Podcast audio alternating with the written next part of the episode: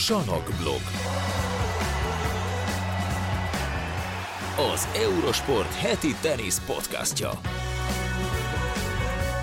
Sziasztok, kedves hallgatók, nézők! Nagyon meleg van még itt a stúdióban is, most egy kicsit talán jobb lenne a napon, de hát nem sokat, egy 30 percet mondjuk maximum, mert az meg jó a testnek, hogyha 30 percig napon van, utána azért már le lehet égni. Szia Petra, hogy vagy? Szia Bálint, jó vagyok, én szeretem a meleget is, meg a napot is, 30 percnél tovább is, bár ezek a reflektorfények, ezek lehet, hogy kisütnek minket most. Igen, a stúdióban rendesen meg vagyunk világítva. Na, de hát, hogy történt valami fontos most így az elmúlt pár napban? Emlékszel, van teniszfronton, mi újság? Volt valami, várjál. Hát mondjuk volt két nagyon nagy meccs. Elkezdődött ugye, a Stádi, igen. Ja, Newport, igen. Igen, na hát Wimbledonról fogunk beszélni, nem titkolózunk tovább. Nem lesznek meglepetések ebből a szempontból. Így van, Wimbledonról lesz szó, mert hogy volt két óriási döntő, tehát hihetetlen döntők voltak. Ugye volt a női döntő, meg hát Seszuvej, hogy nyerték meg a női párost Strýcovával, ez fantasztikus volt. Úgyhogy erről a két döntőről fogunk beszélni, meg... Pont néztem rá, hogy pontosan mit is tartott el óriásinak a női döntőben, de hát végül is a maga nemében az volt, csak nem úgy, ahogy gondoltuk, hogy az lesz. Jaj, most ugrik be, hát volt egy férfi döntő is. De már elfelejtettem. Brad Pitt játszott, igen. Daniel Craig-gel. Alcaraz Djokovic, nem lehet őket megkerülni. Nem fogjuk. Lesz majd a fő sodor. De akkor kezdjük a női döntővel, vagy a kérdésekkel, mert hogy voltak kérdések is. Most már végén. Akkor... Jó, akkor női döntő. Jabeur Vondroušová, és Vondroušová nyert. Markéta Vondroušová lett az Open era első, nem kiemelt Grand Slam győztese Wimbledonban. Hát vagy amúgy is? Wimbledonban. Óriási. Hogyan? Ez egy nagyon jó kérdés egyébként, és ő maga sem tudja, mert nem nagyon gondolta magáról, hogy fővön valaha is kiemelkedő eredményt ér el, és bár ő ugye 2019-ben játszott egy Roland Garros döntőt, és az is egy olyan érdekes időszak volt, mert ott nagyon-nagyon fiatal volt, 18-19 éves volt, csodálatosan teniszezett a döntőig vezető úton, döntőben viszont Ash Barty agyon verte, de tényleg ilyen rossz volt nézni. Hát azt igen, volt nézni, mint ahogy egyébként rossz volt nézni Ons Jabeurt most a Wimbledoni fináléban, szóval azt kicsit sajnáltam a Vondroušovát, mert én láttam, hogy milyen szép tenisszel jutott el a döntőig, akkor a Garroson, és aztán senkinek nem tudta ezt megmutatni, és utána évekig nem is nagyon hallottunk róla, sokat volt sérült, tavaly a balcsuklóját operálták, tavaly ilyenkor, amikor Wimbledon volt, még elfejtem a szót. Volt rögzítő rajta. Rögzítő volt a csuklóján. Amikor férjhez ment, akkor is le kellett venni az esküvő napjára azt a gipszerűséget.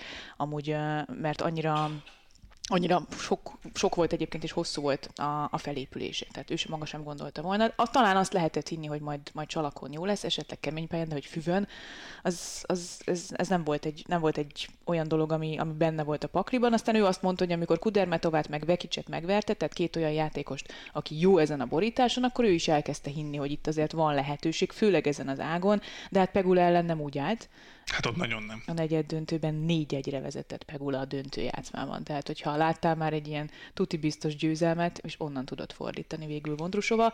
Onnantól kezdve viszont azért nem olyan nagyon meglepő, ami történt szerintem, mert két nála esélyesebb és tapasztaltabb játékos, hát betlizett, maradjunk annyiban, mert Svitolina meg Jabeur is sokkal-sokkal rosszabbul játszott az elődöntőben és a döntőben, mint ahogy tudnak, vagy mint amit mutattak előtte.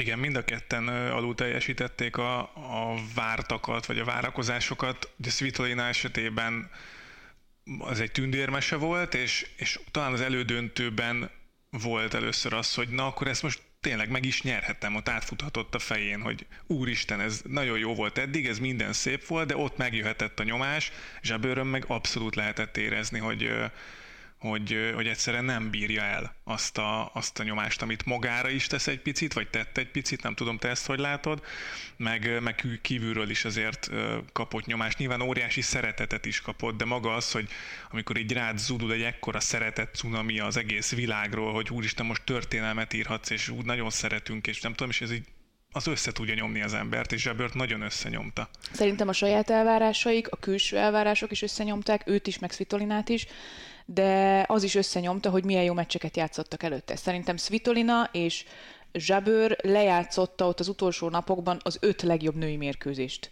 mert Svitolina megverte döntőszett tiebreakben Azarenkát, erről beszéltünk, és aztán megverte igaz Świąteket, a világelsőt, miközben Jabeur megvert 4 Grand Slam bajnokot, ugye Kvitova, Ribakina és Szabalenka úton jutott el a döntőig, az utolsó 2 meccs az rettentő jó volt, de tényleg nagyon-nagyon durván jól játszott Jabeur, és ezek a meccsek szerintem mind a kettejükben elhintették azt a gondolatot, hogy ezzel a tenisszel Wimbledont lehet nyerni.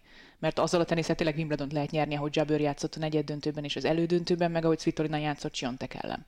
Ez nagyon érdekes, hogy pont a döntőben nem tudta hozni Jabeur azt a teniszt, amit hát mi is elvártunk tőle, meg úgy számítottunk rá, hát szerintem nem volt ember, aki a torna előtt mondjuk Vondroušovát tippelte volna, hát 2-10-zel érkezett a füves szezonja, vagy a füves mérlege az 2-10 volt karrierje során, és így jött Wimbledonba, így nyerte meg a tornát, hogy ennyire rosszul állt a füves pályán. Jabeurnek meg gyakorlatilag ez volt a legnagyobb esélye, vagy ez a legnagyobb esélye, ez a borítás, ezt ugye kemény pályán annyira nem, ott esélytelenként jutott be a US Openen is a döntőbe, salakon Świątek nagyon-nagyon erős, és hát akkor ott van a fű, ahol működhet Jabeurnek ez a nagyon kreatív játéka, de nem működött, és szerintem itt mentális gondok voltak elsősorban. Hát ez egyértelmű, mert aki látta az előző 2 meccsét, az pontosan tudja, hogy Jabeur jelen pillanatban a legjobb füves pályás teniszező a női túron, megkockáztatom, a teljes teniszvilágban ő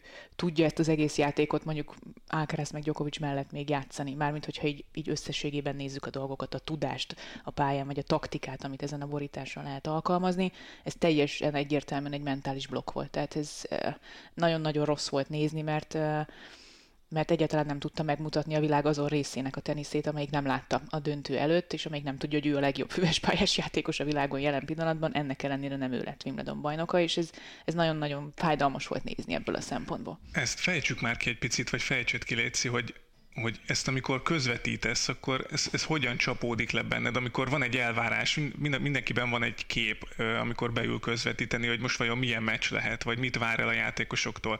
És ezt hogy tartod meg magadnak, vagy ilyenkor ezt jelzed a nézőnek is valahogy, hogy vagy jelezhetjük szerinted a nézőnek, hogy hát azért nem ezt vártuk el, de akkor meg olyan, mintha kicsit leszólnánk ugye a játékost, hogy ezt te hogy kezelted? Nagyon nehéz volt. Ezt nehéz volt kezelni, mert én ennyire durva mentális blokkal nem hiszem, hogy néztem szembe Grand Slam döntőben még.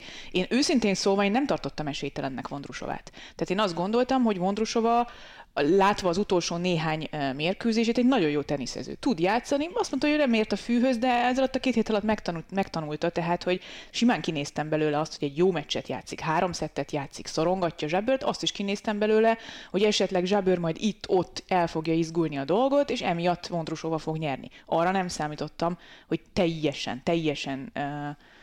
teljesen nem önmagát adja Jabeur, és nem tud újítani. Talán ez volt a legnehezebb ezen a meccsen, mert ugye mind a 2 játszmában break előnyben volt. Mind a 2 játszmában volt 2, 3, 4, 5 perc, amikor azt hittük, hogy jó, ez a meccs most elindul valami jó irányba. Nem azért, mert Jabeurnek szurkolsz, nem azért, mert Vondroušovának, hanem azért, mert ők ketten tudnának egy jó meccset játszani, egy olyan meccset, amit az utolsó pillanatig így fogod az asztalt, hogy hú, mi lesz a vége.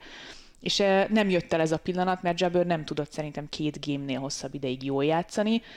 Ez egyébként Vondroušová érdeme is, mielőtt még bárki azt hinné, hogy ez csak és kizárólag Jabeuron múlott. Vondroušová ahhoz képest, hogy ez egy Wimbledoni döntő volt, és látszott, hogy halálra izgulja magát, nagyon stabilan tudott teniszezni. Tehát ez plusz rossz volt még Jabeurnek is, hogy amellett, hogy ő is teljes mentális blokkban volt, az ellenfél nem. Tehát beütötte a labdákat, és jól játszott, tehát megérdemelten nyert Vondroušová, csak nem így várta volna az ember, hogy így lesz majd Wimbledoni bajnok Vondroušová. Én azt gondoltam, hogy nagy csatában megverheti. És mindig volt bennem igazából az utolsó pillanatig egy olyan, hogy na majd most, megtalálja magát Jabeur, és lesz egy szoros második játszma, vagy esetleg döntőszett.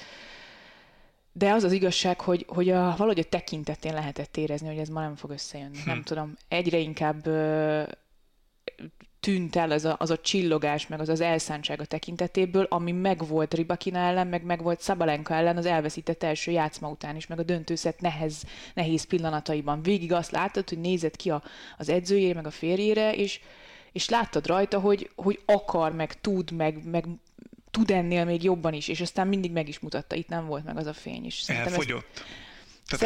Én el tudom képzelni. Után... Volt a Zsebernek az első játszma elején egy viszonylag váratlan kiakadása, amikor az egyik rontás után, mert tudom én, elkezdte ilyen nagyon agresszíven ütni a combját, és nagyon dühös volt magára, és mondta is kifelé magának. Láttunk már ilyet Zsebertől, de nem olyan sokszor, meg indokoltabb esetben szerintem. Itt én még nem tartottam indokoltnak azt, hogy az első szedben még lehet, hogy brékelőnyben volt, vagy egál volt, nem tudom. És nekem ott esett le utólag, hogy lehet, hogy ő már akkor tudta, hogy itt valami nagyon nagy gáz van fejben, ezt valószínűleg az ember, aki ott van, jobban érzi, és hogy ez nem fog megjavulni. Nem fog ebből kiengedni. Úgyhogy lehet, hogy ő már az első szettben is tudta, hogy itt baj van. És hát nem tudom, hogy ezt hogy lehet földolgozni. Ezt már nagyon nehéz, ugye.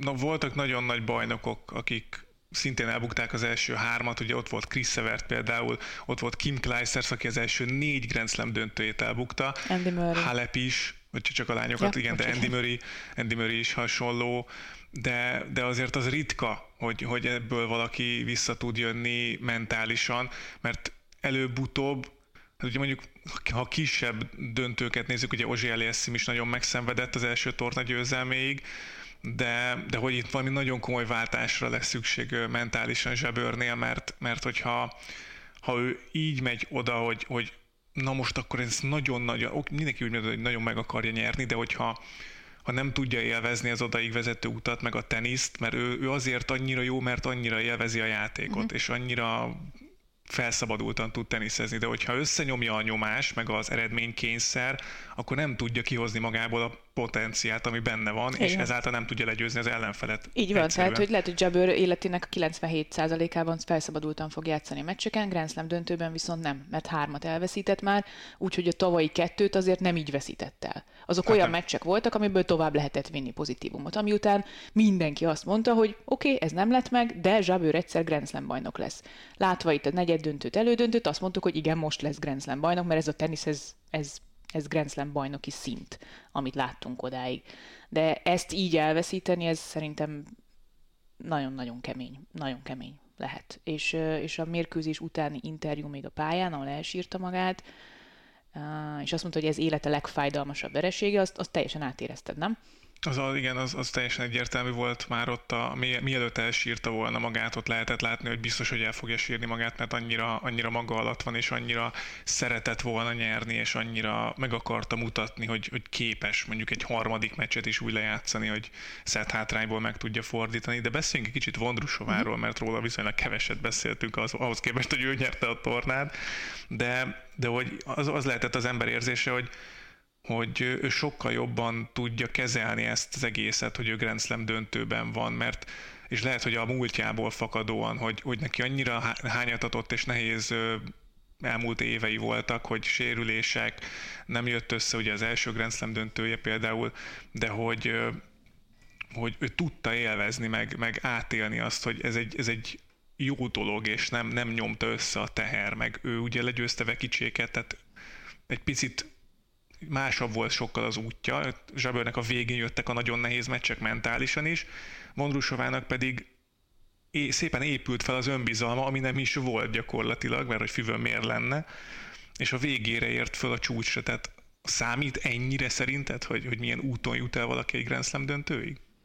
Hát abból a szempontból biztos, hogy kevesebb volt az elvárás saját magával szemben. És ez teljesen normális volt. Ha az ember reálisan nézi ezt a döntőt, Zsebeurnek kellett volna nyernie. Ha Zsebőr mondjuk a tudásának a 60 vagy a 70%-át pályára teszi, akkor valószínűleg meg tudta volna nyerni ezt a meccset. Na ezért nagyon fájó egyébként ez a vereség. Vondroušovának nem voltak elvárásai. Elmondta, hogy rettentően izgult ő is a döntő előtt, de ő azért izgult, mert ez egy döntő, ez egy Grand Slam döntő, mennyien néznek, eljött a férjem, nem tudom, mindenki otthon néz engem. Franki Cicával mi van otthon, eszik-e, iszik-e rendesen, tényleg csak ne kapjak egy nagy verést, nem tudom. Tehát ez a normál, teljesen természetes gondolatok futnak át ilyenkor a fejeden, ami lehet, hogy még egy Novak Djokovicnak is átjut a 35. Grand Slam döntője előtt is a fején, amikor jön ki az öltözőből.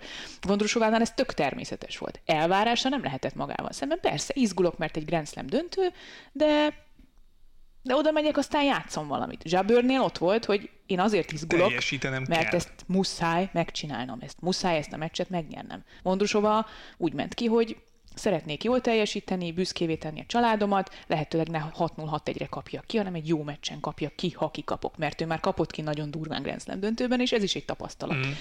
És amit te is mondtál, annyira hánytatott volt az ő sorsa eddig, hogy az a tetoválás az egyik sok közül, ami rá van, pont most emlegetted az adás előtt, ez a No Rain, No Flowers, kevés gicsesebb dolgot tudok mondani a világon, de valahol egyébként illik erre az egészre, nem? Tehát, hogy ő tökéletesen megvalósította azt, amit magára varratott ebből a szempontból, mert tényleg végig küzdött esőben az életét, és aztán egyszer csak sikerült. Hát most kinyílhatott a virág, igen. Igen, úgyhogy... Mi lesz Vondroušovával ezután? Hát remélem ez egészséges marad. De 24 éves még mindig. Nagyon fiatal. Most ő lehet, hogy elindult valamerre, vagy ez csak kijött neki a lépés most? Hát nézd, ő játszott Garros döntőt 2019-ben. Tehát ott mondhattuk azt, hogy oké, ez csak véletlenül kijött neki a lépés, de azóta wimbledoni bajnok lett. Nézd meg a cseheket, nézd meg, hogy tudnak játszani, Muchová, milyen döntőt játszott. Nagyon-nagyon jó női csehteniszezők vannak. Ott vannak a Fruhvirtova testvérek, akik szintén nagyon jók lehetnek majd. Nosková. Muchová tényleg nagyon közel volt Świątekhez a párizsi döntőben. Látod ezeket a lányokat, és remek teniszezők viszik előre egymást, és hát Vondroušová is elmondta, hogy mindenhol gondoltam, hogy Grand Slam bajnok leszek, csak nem füvön. Úgyhogy... Muchovával beszélgettek, azt olvastad, hogy a Muchovának mondta, hogy nagyon rossz leszek füvön, Muchová meg még a salak szezon előtt mondta neki, hogy ő meg salakon lesz nagyon rossz. Hát ehhez képest két Grand Slam döntő sikerült összehozni a lányoknak. Én Vondroušovából kinézem azt, hogy kemény pályán egyébként jól teljesíthet. Sosem szoktak általában az első bajnoki cím után a következő Grand Slam tornájól teljesíteni a lányok, de legyen így. Menjünk tovább a fiúkhoz, mert hogy hát nem tudom, ez valami beteg volt. Ez beteg volt, nem? Nem tudom. Én még most se tudom, mi van most, kedd van, én még igen. Most se hiszem el néha. Tehát így benne van a fejemben, hogy Carlos Alcaraz wimbledoni bajnok, és mi? Ja, tényleg az. Aha. Ja, nagyon durva, olyan meccs volt, hogy ezt nagyon-nagyon sokáig fogjuk szerintem emlegetni. Tehát, hogy ha nagyon sokszor beszéltünk az elmúlt időszakban a generációváltás, őrségváltás, stb.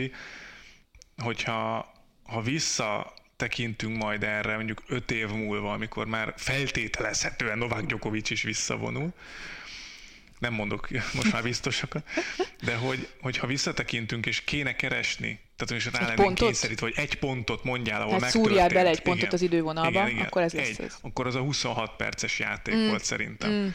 Szép, igen. De ha nagyobb pontra figyelünk, akkor ez a döntő, igen. De hogy Novák Djokovicot a hátsó kertjében, egy nagyon jól teljesítő Novák Djokovicot a hátsó kertjében, Wimbledonban legyőzni, szerintem ez egy olyan tett, tehát ez olyan, hogy mint amikor Nadált megvered mondjuk a Garroson, vagy az Ausztrál Openen mondjuk Djokovicot legyőzöd. Tehát, hogy ezt nem nagyon kell magyarázni, mi ezt megpróbáljuk, de hogy ez lesz az a pont szerintem, hogyha visszagondolunk majd évek múlva, hogy na itt történt valami, mert itt mászhatott bele Djokovic fejébe is az, először szerintem, amióta jönnek a fiatalok, hogy hoppá, Grand Slamen is verhető vagyok most már esetleg. Lehet, hogy nem így fog rá gondolni, de beleköltözhet feltételes módon a fejébe.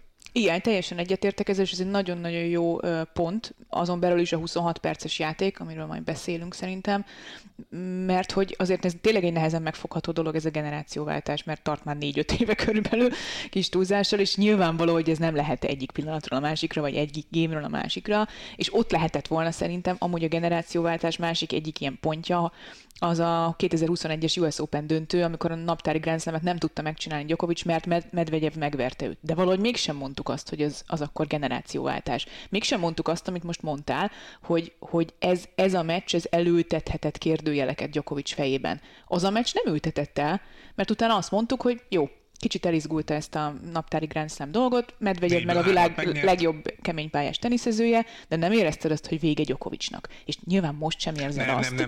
Nem érzed azt. Én inkább azt gondolnám, hogy azok a kis pici kis kérdőjelek most már az ő fejében is ott vannak. Ez nem azt jelenti, hogy nem fogja Ausztrál Opent úgy megnyerni, mint a pinty, ha úgy alakul, de igen, szerintem is ez a pont. Ez másoknak is adhat reményt esetleg, bár a remény ez Djokovic ellen általában kevés, mert továbbra is ővé az egyik legkomplexebb játék, de az borzasztóan szimpatikus volt szerintem, ahogy nyilatkozott a végén is, meg amit a sajtótájékoztatón is mondott, hogy soha, azért az, hogy 20 éves vagy, és Djokovic azt mondja rólad, hogy te vagy a legkomplexebb, és sose játszottam még olyan játékossal, mint Alcaraz. Azért ez nagyon-nagyon beteg mondat megint csak. Én ezt akartam mondani, hogy nekem a generációváltás az nem lehet, hogy egy labdamenethez, vagy egy gémhez, vagy egy meccshez kötődik, hanem Djokovic sajtótájékoztatójához, ehhez a pár mondathoz. Amikor azt mondta, hogy játszottam Federerrel, játszottam Nadallal,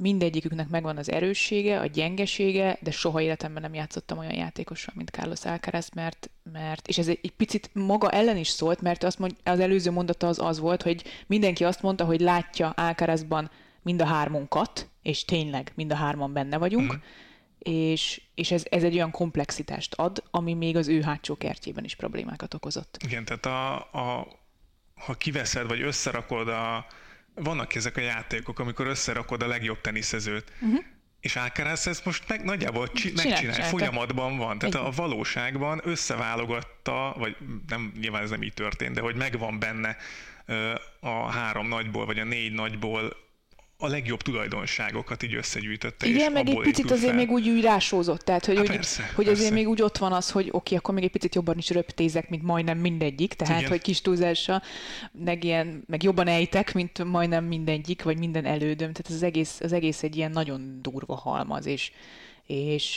ahogy erről is sokat beszéltünk, Federer és Nadal created the monster Djokovic személyében, úgy ők hárma most egy még nagyobb szörnyet csináltak Carlos Alcarazból 20 évesen, ami szintén nagyon durva.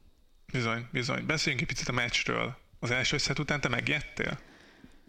Már is nyilván nem úgy értem, hogy mondjuk Alcaraz szurkoló vagy, és akkor most megkapod a kommentekből, de hogy az egy picit félő volt szerintem, hogy 6-1, hú. Én nem... Vagy benned nem volt ilyen? A megijedés nem volt bennem, az volt bennem, hogy ne legyen ez is egy ilyen nagy verés. Tehát én őszintén szóval én azt gondoltam, hogy Djokovic fog nyerni, mert azért még mindig óriási a különbség kettejük között. Én azt nem szerettem volna, hogy mondjuk sima 3-ban nyerjen, hanem hogy akkor azért úgy jó szájízzel álljunk föl majd a negyedik szett végén, mondjuk, amikor Djokovic megnyeri a 24-et. Jó, hát igen, megpróbálta, nyert egy szettet, Alcaraz jól játszott, van remény, megy tovább a generációváltás, tök jó lesz, majd egyszer valamikor, igen. Ez volt bennem a 6-1 után. Nagyon sokunkban volt. Tudod, mi az ott nekem egy olyan szempontból reményt, hogy nem reménytelen Alcaraz helyzete, és akkor még mindig csak arról beszélek, hogy szorosabb meccs legyen, nem az, hogy megverje Djokovicot, nekem az őszintén szóval nem volt benne. Del Potro írt ki egy tweetet az első szett után, hogy mit kellene, vagy nem tudom, leírta azt, hogy mi az, amit Alcaraz nem csinál jól, és mit kellene változtatnia a következő szettekre.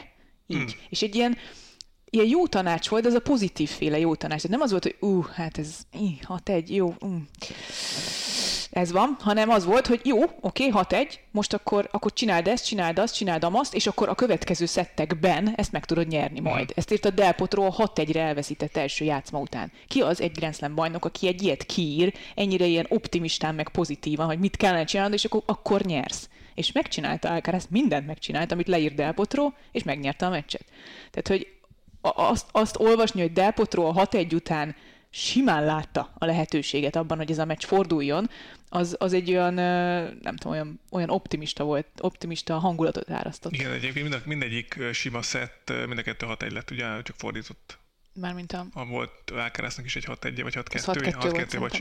Igen, de mindegyik nagyon szoros volt. Igen, tehát abban a harmadikban volt ez a borzasztóan hosszú játék, ez a 26 perces game, meg az elején is voltak azért nehéz gémek a meccs elején, és utána valahogy Djokovic azért elhúzott. Ugye azt ne felejtsük el, hogy 3-0 volt a második szett tiebreakben. Tehát ott megint volt egy olyan pillanat, amikor az ember azt gondolt, hogy jó, 2-0, kész, onnan megint csak az lehet a maximum elvárásunk Alcaraztól, hogy egy szettet nyerjen. Lett, azt hiszem, tehát utána lehozott 3-0 után, úgyhogy Djokovicról most már ódákat zengünk, hogy milyen tiebreak mutatói vannak állandóan, és hozott el egy 5-1-es rohanást tiebreakben. Ez durva.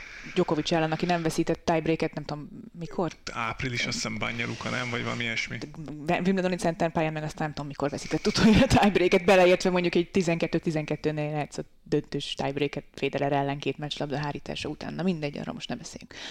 És igen, tehát hogy ott is volt egy olyan pillanatod, hogy jó, ez így akkor kész vége, de nyilván a harmadik, negyedik játszmában ez változott, de az a 26 perces játék az azért az ott a harmadik szettben szerintem tényleg mérföldkő, vagy sorsfordító volt sok szempontból. Ez be tudta volna fejezni, befejezhette volna Djokovic is, de ott többször volt, hogy nem jól talált labdát. A tenyeresse az nem működött gyakorlatilag ott vagy abban a szituációban, és ott mutatkozott meg az, hogy azért ő is izgul, vagy nem hogy tudom. Ő is ember. Igen. Nem? Tehát, hogy igen, abból a gémből nem tudom, te vizionáltad-e magad előtt, hogy jön ki Alcaraz jól. Én egyszerűen nem tudtam. Láttam, hogy oké, van egy csomó bréklabda, de tök mindegy, a végén úgyis Djokovic a gém. Nem tudom, ez van benned, mert ezt láttad az elmúlt 10-15 évben.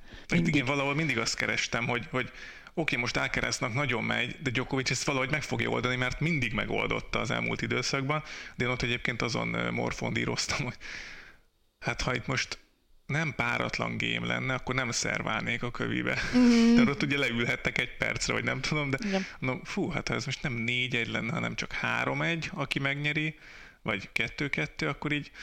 De jöttek az új labdák, az mondjuk valamit segített a mód szerintem. Hát igen, de azért 26 percet ott lejátszol folyamatosan, azért az nagyon kemény. Azt lehet, hogy sokat kivett egyébként Djokovicból, és ez az 5. játszma a breaklabdájánál is megmutatkozott. Mert hogy azt se felejtsük, hogy az 5. szettben is ott volt Djokovicnál az esély, hogy oké, jó, kiharcoltál ellenem a döntő szettet, legyen így, vagy nem ő harcolta ki a döntő szettet, legyen így, de hogy akkor azt a döntő szettet azért csak megnyerem, mert életemben nem veszítettem még Andy Murray kívül, vagy Andy Murray elleni meccsen kívül döntő szettes Grand Slam döntőt, az is milyen már, az is milyen tudás, milyen erő, milyen segítség lehet fejben. Azon mosolyogtam még, hogy volt egy ilyen kép, hogy Djokovic ugye Murray óta nem kapott ki centerpályán, az 13-ban volt, és kétszer kapott ki az elmúlt évtizedben Djokovic a centerpályán, Andy Murray mind a kétszer ott volt, és ugye lelátóról be volt vágva Murray, hogy ott ült és nézte a döntőt. Úgyhogy én azon mosolyogtam. Ő lehet, hogy így vág vissza azokért az elveszített meccsekért.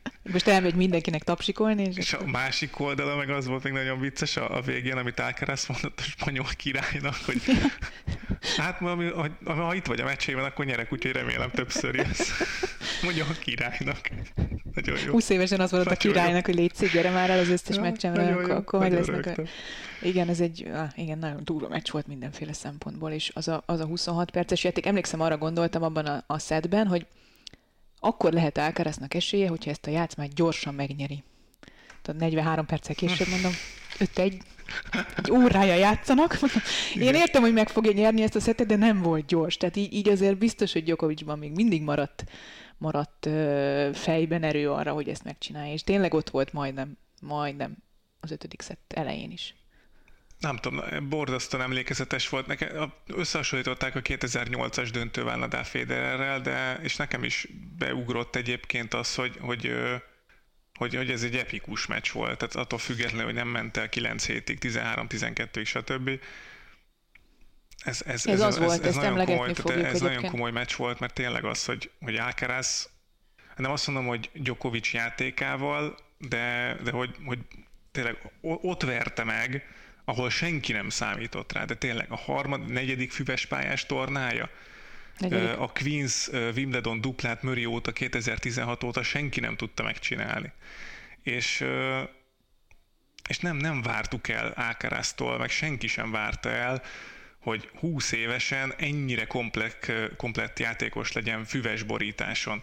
És nagyon jól mozgott, nagyon higgadt volt adott esetben, voltak rossz periódusai, de Djokovicnak is, és túl tudott kerekedni, vagy felül tudott kerekedni azon, hogy igen, nem megy, de utána valahogy meg tudta találni az utat, és ez borzasztóan nagy szó, nem tudjuk ezt elégszer hangsúlyozni szerintem. Azt nem tudjuk, igen, megtalálni az utat, és aztán végig is vinni, tehát kiszerválni így az utolsó gémet Djokovic ellen, úgyhogy Djokovic is kiemelte. Ott azért mindent megtett Djokovic. És úgy vert meg Djokovicot hogy Djokovic szerintem jól játszott ezen a meccsen. Voltak, igen, hullámvölgyei.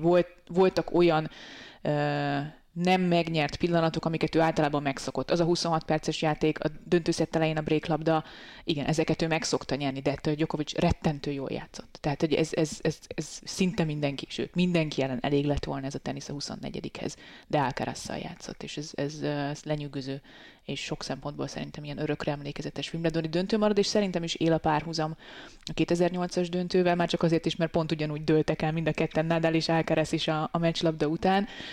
Az nem volt generációváltás, de az is egy mérföldkő volt a teniszben, amikor Nadal megérkezett a komplett játékosok közé. Igen. És Federer fejében elültethette a kérdőjeleket, hogy ja, akkor Wimbledon már nem csak az enyém. Sőt, akkor igazából már nem minden csak az enyém, és osztoznom kell majd a királyságon, és osztoznia is kellett onnantól kezdve végig Nadállal, aztán később Djokoviccsal is. Az interjúhoz mit szóltál Djokovicnál? Mert tényleg sokszor beszéltünk róla, hogy Djokovic vagy sokszor hozzák föl, nem mi beszéltünk róla, hogy sokszor hozzák föl azt, hogy Djokovic azért emberileg, meg stb. Sokan azt mondják, hogy nincs ott Nadal szintjén, meg Federer szintjén, hogy ő azért nem olyan, de szerintem borzalmasan oda tudott menni mosolyogva a hálóhoz. Szerintem ez már nagyon sokat mutatott azért Djokovicból, és Djokovic is fejlődik még mindig, szerintem emberileg is, meg hozzáállásban. Tehát nem gondolnám, hogy ő most színészkedett vagy ilyesmi. Tehát, ott nekem az nagyon furcsa volt, amikor elmondta az interjúját, és ránézett a családjára, és ott elsírta magát, az egy nagyon megindító pillanat volt szerintem a döntő végén. Szerintem ezt nem hangsúlyozok ki eléggé, mint ahogy Jabeurről beszéltünk, főleg a Wimbledoni női döntő kapcsán, és nem feltétlenül Vondroušováról, hogy nem győzzük kihangsúlyozni azt, hogy ez nem csak Carlos Alcaraz életében volt egy fontos nap, hanem ez Novak Djokovic életében is az egyik legfontosabb nap a karrierjében. Azért, mert talán most indult el a kételkedés számára. Ezek a napok is fontosak egy sportolónak a pályafutásában, nem csak azok a napok, amikor Grand Slam trófeákat gyűjtöget szépen egymás után, rohadt sokat, hanem az a nap is, amikor először ott vagy egy Grand Slam győzelem közelében, de nem tudod már megnyerni. És persze neki is voltak elveszített Grand Slam döntői, de szerintem Djokovic életében is egy fontos nap. Utólag meg még inkább fogjuk ezt látni, ez mennyire fontos nap, és ezt a sajtótájékoztatón azzal a néhány mondattal egyértelműen kijelentette, hogy ő életében nem játszott még ilyen játékossal. Nagyon örül neki, hogy még ide tartozik ehhez a bandához, és még ott van velük egy szinten, de lehet, hogy ez is Djokovic pályafutásának a végjátékának az első napja, még akkor is, hogyha nem, itt most nem arról kell beszélni, hogy vissza fog vonulni, meg nem tudom, mindentől kezdve nem fog Grand Slamet nyerni, abszolút nem erről beszélek, ez az ő életében is egy fontos nap volt, mert szerintem a személyiségfejlődéshez az is hozzátartozik, hogy az ilyen napokat, amikor először érzed azt hosszú idő után, hogy van nálad valaki, aki jobb, és nem csak azért, mert ma jobb volt, hanem egy jobb teniszező, egy komplettebb teniszező, az egy olyan dolog, amit fel kell dolgozni szintén. És lehet, hogy ez egy nehezebb feladat, mint elveszíteni a döntőt magát. Ugye úgy fogalmaztál most itt az imént, ha jól idézem vissza, hogy nem tudta megnyerni, ugye azt mondtad. És szerintem itt nagyon fontos, hogy azt mondjuk inkább, hogy legyőzték. Legyőzték, igen. Tehát, hogy nem az volt, hogy Djokovic rosszul játszott, és nem tudta megnyerni a döntőt, mert hogy mondjuk volt olyan helyzetben, hanem ő hiába játszott jól, őt legyőzték. Uh-huh. És szerintem ez hatalmas különbség. Igen. Teljesen egyetértek. Ez a jövőre nézve, na, ezért is egy fontos nap Djokovic életében, amikor legyőzték őt. Egy számára fontos helyen, fontos napon, és ő maga is elismerte, hogy egy jobb játékos, egy jobb teniszező. És ezt nem tudjuk még, mert ennek el kell tennie majd valószínűleg 20 évnek körülbelül, hogy összességében lássuk majd, hogy Alcaraz jobb teniszező lesz-e, mint Djokovic, mert most már azt mondod, hogy benne van ez is a pakliban, és ezt felismerni, ezt feldolgozni, ez egy szintén sorsfordító pillanat lehet.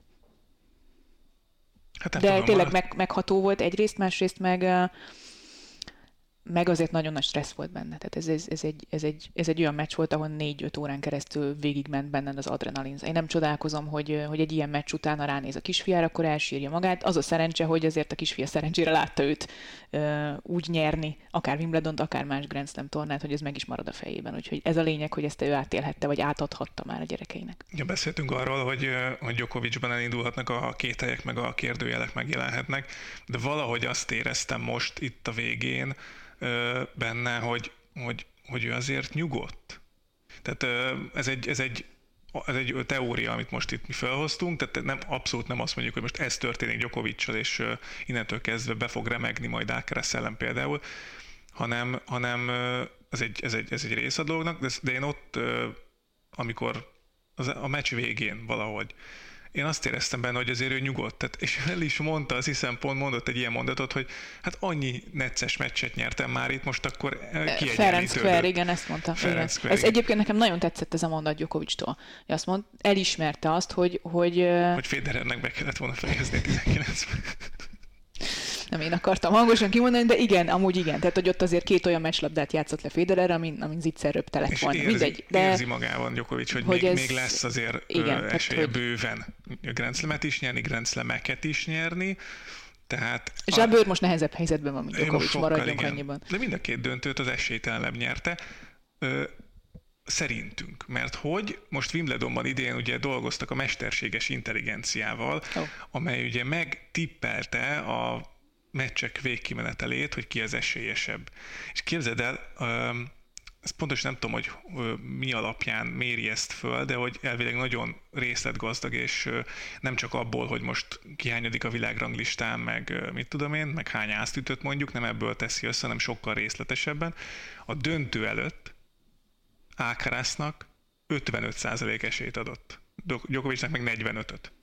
Hát én azt kiröhögtem, és megmondom őszintén, én nevettem ezen egyet, mondom, de pont ezért nem tudom, hogy van-e értelme ezt a mesterséges intelligenciát így nyomni, mert azzal viszont nem tud számolni, hogy 4-et nyer zsinórban, ő ott az atya úristen, és Alcaraz meg az első füves Grand Slam döntőjét játsza, ez biztos, hogy nem tudja belekalkulálni, és a mentális dolgokat. De miért? Akkor semmi értelme nincsen meg az egésznek, ha ezt nem tudja belekalkulálni. Hát nem tudom, de hogy 55% esélyt adott Alcaraznak, és egyébként az kísért, hogy a játék, azt nem tudom, azt nem néztem meg. Arra kíváncsi lettem. Azt nem néztem meg, de hogy a játékát azt meg tudta csinálni Alcaraz, azt a játékot, ami füvön is jobb.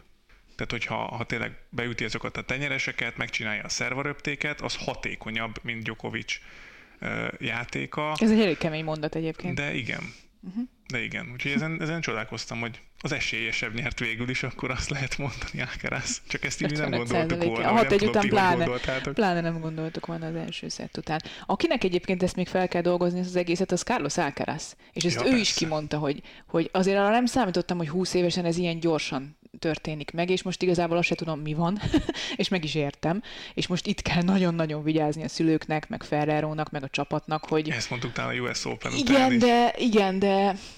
De a US Open győzelmen nem lepődtél meg annyira, nem? Mm. Tehát ott azért benne volt az, hogy Djokovic nélkül Alcaraz azért ezt a US Opent igen, megnyerheti. Szerintem ez most nem veszélyes lesz Alcaraznak, hanem iszonyatosan jó. De már nem tudom, hogy mennyi jó dolog, meg mennyi fejlődés van benne, de ez szerintem még inkább felszabadíthat egy 20 éves játékost, hogy még ott is tudok nyerni, ahol nem én voltam az esélyes előzetesen, de hogy akkor gyerünk, akkor még nagyobb önbizalommal állok oda ott, ahol meg én tudom, hogy jó vagyok. Tehát a két pozitív összeadódik, és nem hiszem, hogy ettől el fog szállni Alcaraz.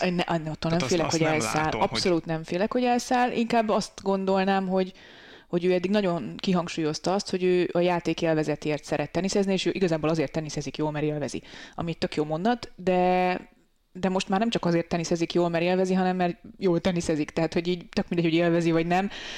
Ez a játék, ez durva, és ez jelen pillanatban mindenkinél jobb. Én nem hiszem, hogy elszáll Alcaraz, ettől nem félek, de azért a következő Grand Slamre címvédőként megy, ami megint egy új fejezet az életedben, nem? Egész jól megoldotta ezeket az új dolgokat. Ez igaz, az elmúlt időszakban.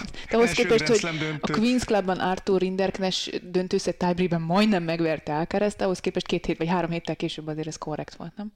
Igen, rendben volt. Úgyhogy Markéta Vondroušová és Carlos Alcaraz az új Wimbledoni bajnokok. mennyire röhögtél volna, hogyha ezt...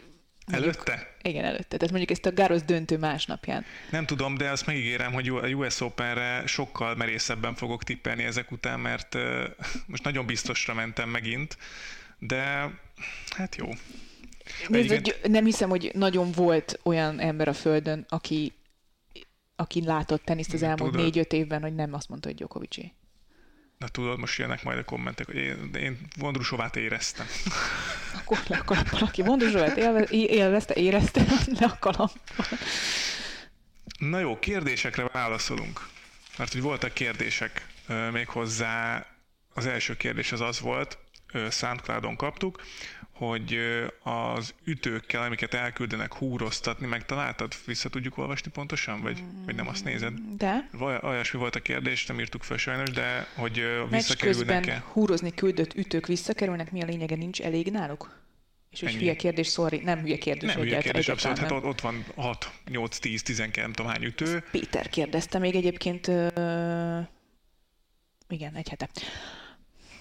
Hát ott van egy csomó ütő, igazából nem tudom, hogy pontosan hányféle ütőt, ugye mindegyik, nem az, hogy mindegyiknek, de hogy többféle ütőt visznek oda húrozás szempontjából, attól függően, hogy most éppen hogy érzik a játékot, puhább húrozásra vágynak, vagy keményebbre, ugye a labdáktól is függ, hogy azért cserélgetnek ugye meccs közben ütőt, de ha esetleg úgy adódik, akkor lehet, hogy most pont olyat nem vittek, ami éppen akkor passzolna az ő játékukhoz, vagy kényelmesen éreznék magukat, és igazából az érzés miatt cserélik le, meg a körülmények miatt. Én egyszer olvastam erről még évekkel ezelőtt egy ilyen nagyon alapos cikket erről az egész húrozásról, pont Wimbledon kapcsán egyébként, hogy hát egyrészt minden játékos tök más és más. Tehát, hogy mindenkinek megvan a saját kis húrozási, nem tudom, folyamata, vagy hagyományai, vagy szokásai. Mindenki más mennyiségű ütőt visz, mindenki más, nyilván máshogy húroztat, mindenki többféleképpen húroztat, de van, akinek elég 3 ütő. Roger Federer például 9 ütőt vitt magára Wimbledonban minden egyes mérkőzésre. Árnyalatni különbségek voltak egyébként a húrozások keménysége, puhasága között. Ugye az átlag azt mondják, hogy Wimbledonban 22,5 kiló, de hogy vannak olyan játékosok, akik volt valami, hogy is hívták, Daniel Nestor, kanadai páros játékos világelső is volt, ő például 8,5 kilóra húroztatta, tehát egy tollas ütőnél is puhábbra húroztatta az ütőit, és ő nyert Wimbledon, tehát hogy így. A Dustin Brown pedig a hosszú hajú rasztahajú srác, ő meg 36 kilóra húroztatta, vagy valami ilyesmi volt. Tehát ő meg a teljesen a másik véglet volt. De hát de valószínűleg nekik nem is volt annyi ütőjük. Az is érdekes, hogy van, aki saját húroztatót visz, vagy húrozót visz magával minden egyes tornára, a legnagyobb a Federer. Nem, Federer, Nadal és Djokovic, ha jól tudom, saját húrmesterrel mentek, utaztak legalábbis a Grand Slam tornákra mindenképpen. Nem, van egy ilyen húrozó üzem, hát egy kis szoba a wimbledoni öltözők mellett, lenn az alagsorban, 14 ilyen húrozógép van, és nem lehet bevinni külön semmit, hanem aki hoz magával húrozott, ott kell dolgozni a hivatalos wimbledoni húrozók között egyébként.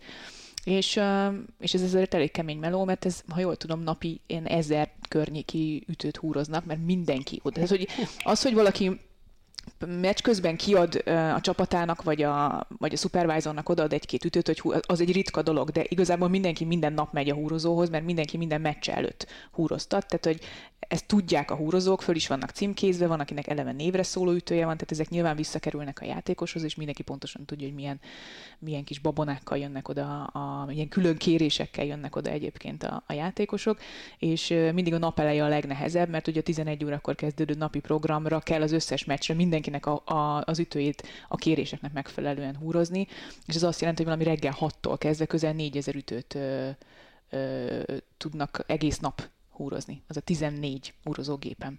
Brutális. Nagyon brutális egyébként, igen. Tehát, és ez sok mindentől függ, attól is függ, hogy ugye milyen az időjárás, attól nagyon sok, mennyire süt a nap, mennyire van meleg, a borítástól is nyilván függ, a labdáktól is nyilván függ, attól, hogy melyik pályán játszanak, mert a páratartalom is, meg az, hogy milyen szélviszonyok vannak, attól is függ, tehát, hogy valószínűleg Federerék ezért visznek ennyiféle ütőt, mert ott a centerpályán nagyon sokféle körülmény is lehet különböző játékosok ellen. Úgyhogy persze visszakerülnek, a kérdésre válaszolva egyébként visszakerülnek ezek az ütők mindig a játékoshoz. Valószínűleg valakinek nem volt elég, vagy úgy változtak, az a leggyakoribb, legalábbis nekem a Stóni ezt szokta mondani, a Köves Gábor, hogy úgy változnak a körülmények a meccs közben, hogy az eredeti meccs előtti húrozás az már nem jó a játékosnak. Például, amikor ott volt most ugye, hogy nagyon csúszós volt a pálya Sinner és Djokovic meccsén, hogy egyszerűen nem számítottak arra, hogy a páratartalom úgy alakul, vagy olyan körülmények lesznek, akkor ilyenkor elküldenek egy ütőt húroztatni, és akkor pontosan tudják, hogy ahhoz képest, ami nekik van, most puhább, vagy keményebb, vagy adott esetben milyen kell. Úgyhogy igen, ezeket visszakapják természetesen. Azt is mesélte valaki, hogy egyébként van ilyen, hogy egy játékos, amikor rosszul játszik, akkor azt az ütőjére fogja, és ezért küld el húroztatni, mert azt gondolja, hogy biztos rossz a húrozás, és akkor majd, ha valahogy visszakapom, és másfajta húrozásra játszom, akkor majd jobb lesz. És aztán kérdés ez, hogy ez most valami pszichés dolog, vagy nem? Vagy tényleg van eredménye? Kövi kérdés, még egy kérdés van, azt hiszem. Azt te mondtad, igen, te kaptál egy másik kérdést. Twitteren kaptam, azt hiszem. Igen, arról kérdeztek minket, hogy Jérémy Chardy hogy került fel a főtáblára, mert nem kapott se szabadkártyát, viszont 500-on kívül volt a világranglistán, és ugye ő játszott Carlos Alcaraztal az első fordulóban az egyes pályán, ha jól emlékszem. És ettől a kérdésre az a válasz, hogy Jérémy Chardy tavaly a teljes szezont kihagyta térdsérülés miatt. Ezért esett vissza a világranglistán 500-on kívülre, viszont 2021-ben ő még bőven top 10-es játékos volt, tehát ilyen 60-70-80. helyen, ami azt jelenti... Top 100-as. Mit mondtam? Top 10-es. Top 100-as, igen, top 10-es nem volt, bár párosban volt a közelében, de egyéniben bőven top 100-as játékos volt, tehát Grand Slam főtáblára fölkerülhet, és ilyenkor, amikor valakinek ennyire hosszú sérülése van... Fél év van, ugye? Azt hiszem az a védett ranglista, hogy fél évig nem játszol. Legalább fél évig nem játszottál, és erről orvosi papírjaid vannak, stb. Akkor kapsz egy védett ranglistát, ami az ebben az időszakban az átlag ranglistás helyezésed, az átlaga a ranglistás helyezésednek, mert nyilván mindenki esik folyamatosan vissza, hogy nem játszik, de kap egy átlag védett ranglistát, és az általában elég szokott lenni arra, hogy Grand Slam tornán főtáblára kerüljél, ezt föl lehet használni, ezt a védett ranglistát, ha jól tudom, 8 tornán keresztül, vagy 8 hónapon keresztül, tehát többféle szabályozásra is van, de Chardy, mivel élete utolsó mérkőzését játszotta legalábbis egyéniben, ezért ő ezt a ranglistát felhasználta, hogy fölkerüljön a Wimbledoni főtáblára, és megkapta Carlos Alcarazt, úgyhogy ellene játszotta, a későbbi bajnok ellen játszotta az utolsó meccsét, és mostantól már edző lesz, úgyhogy ez az ő története röviden. Úgyhogy ez is egy szép sztori, mint ahogy Barbora Strýcová is, aki az utolsó Wimbledoni meccsén a női páros döntőben győzött. Igen, ezt te közvetítetted azt a meccset. Milyen volt itt várakozni a szerkesztőségben az Alcarazék után, ugye több mint 5 óra, vagy nem tudom, 6 óra. Hát nézd, azért vannak azért unalmasabb várakozásaink is a világon. Ja, tehát ez nem volt az a nap, amikor francba 5. szett, na jó. Tehát ez nem volt így. Nem. Volt már olyan, hogy azért esőszünetre vársz, ilyesmi nem, hát ez nagyon-nagyon izgalmas volt. Tehát én nem akartam, hogy vége legyen, és én jöjjek már, és sorra kerüljek a női páros döntőbe. Igen, az is egy szép sztori volt. Seszúvé tényleg megnyerte a Garrost is, ő is nagyon sokat hagyott ki. És most megnyerte Wimbledont, megint Strýcovával. Nézd, a kenőmájas hozzá. Igen. Kenőmájas hozott 2 Grand Slam trófeát. Igen. Na jó, szerintem búcsúzzunk el, mert hogy a füves szezonnak akkor így vége, ennek a rövidke füves szezonnak. Rövid volt, de nagyon eseménydús és borzasztó érdekes és szenzációs sztorik születtek. Alcaraz és Vondroušová, majdnem Muchovát mondtam. Vondroušová a 2 bajnok Wimbledonban. Jövünk majd legközelebb is, már akkor lehet, hogy a játékkal, visszatérünk a játékkal, Petrával, és találunk majd valami témát, lehet, hogy Netflixezünk megint egyet, már hogy most már menjünk tovább a sorozattal. Jó ötlet. És akkor jövünk legközelebb is, de addig is hallgassátok az Eurosport többi podcastjét, fenn vagyunk a Soundcloudon, a Spotify-on, az Apple Podcasten és a Google Podcasten, és iratkozzatok fel a csatornáinkra, hogy ne maradjatok le egyetlen adásunkról sem, és akkor várunk titeket legközelebb is, addig is vigyázzatok magatokra, ne ígyetek le a napon, 30 percnél többet ne legyetek a napon, az még jót tesz a testnek, úgyhogy találkozunk legközelebb is, Petrával itt leszünk, sziasztok!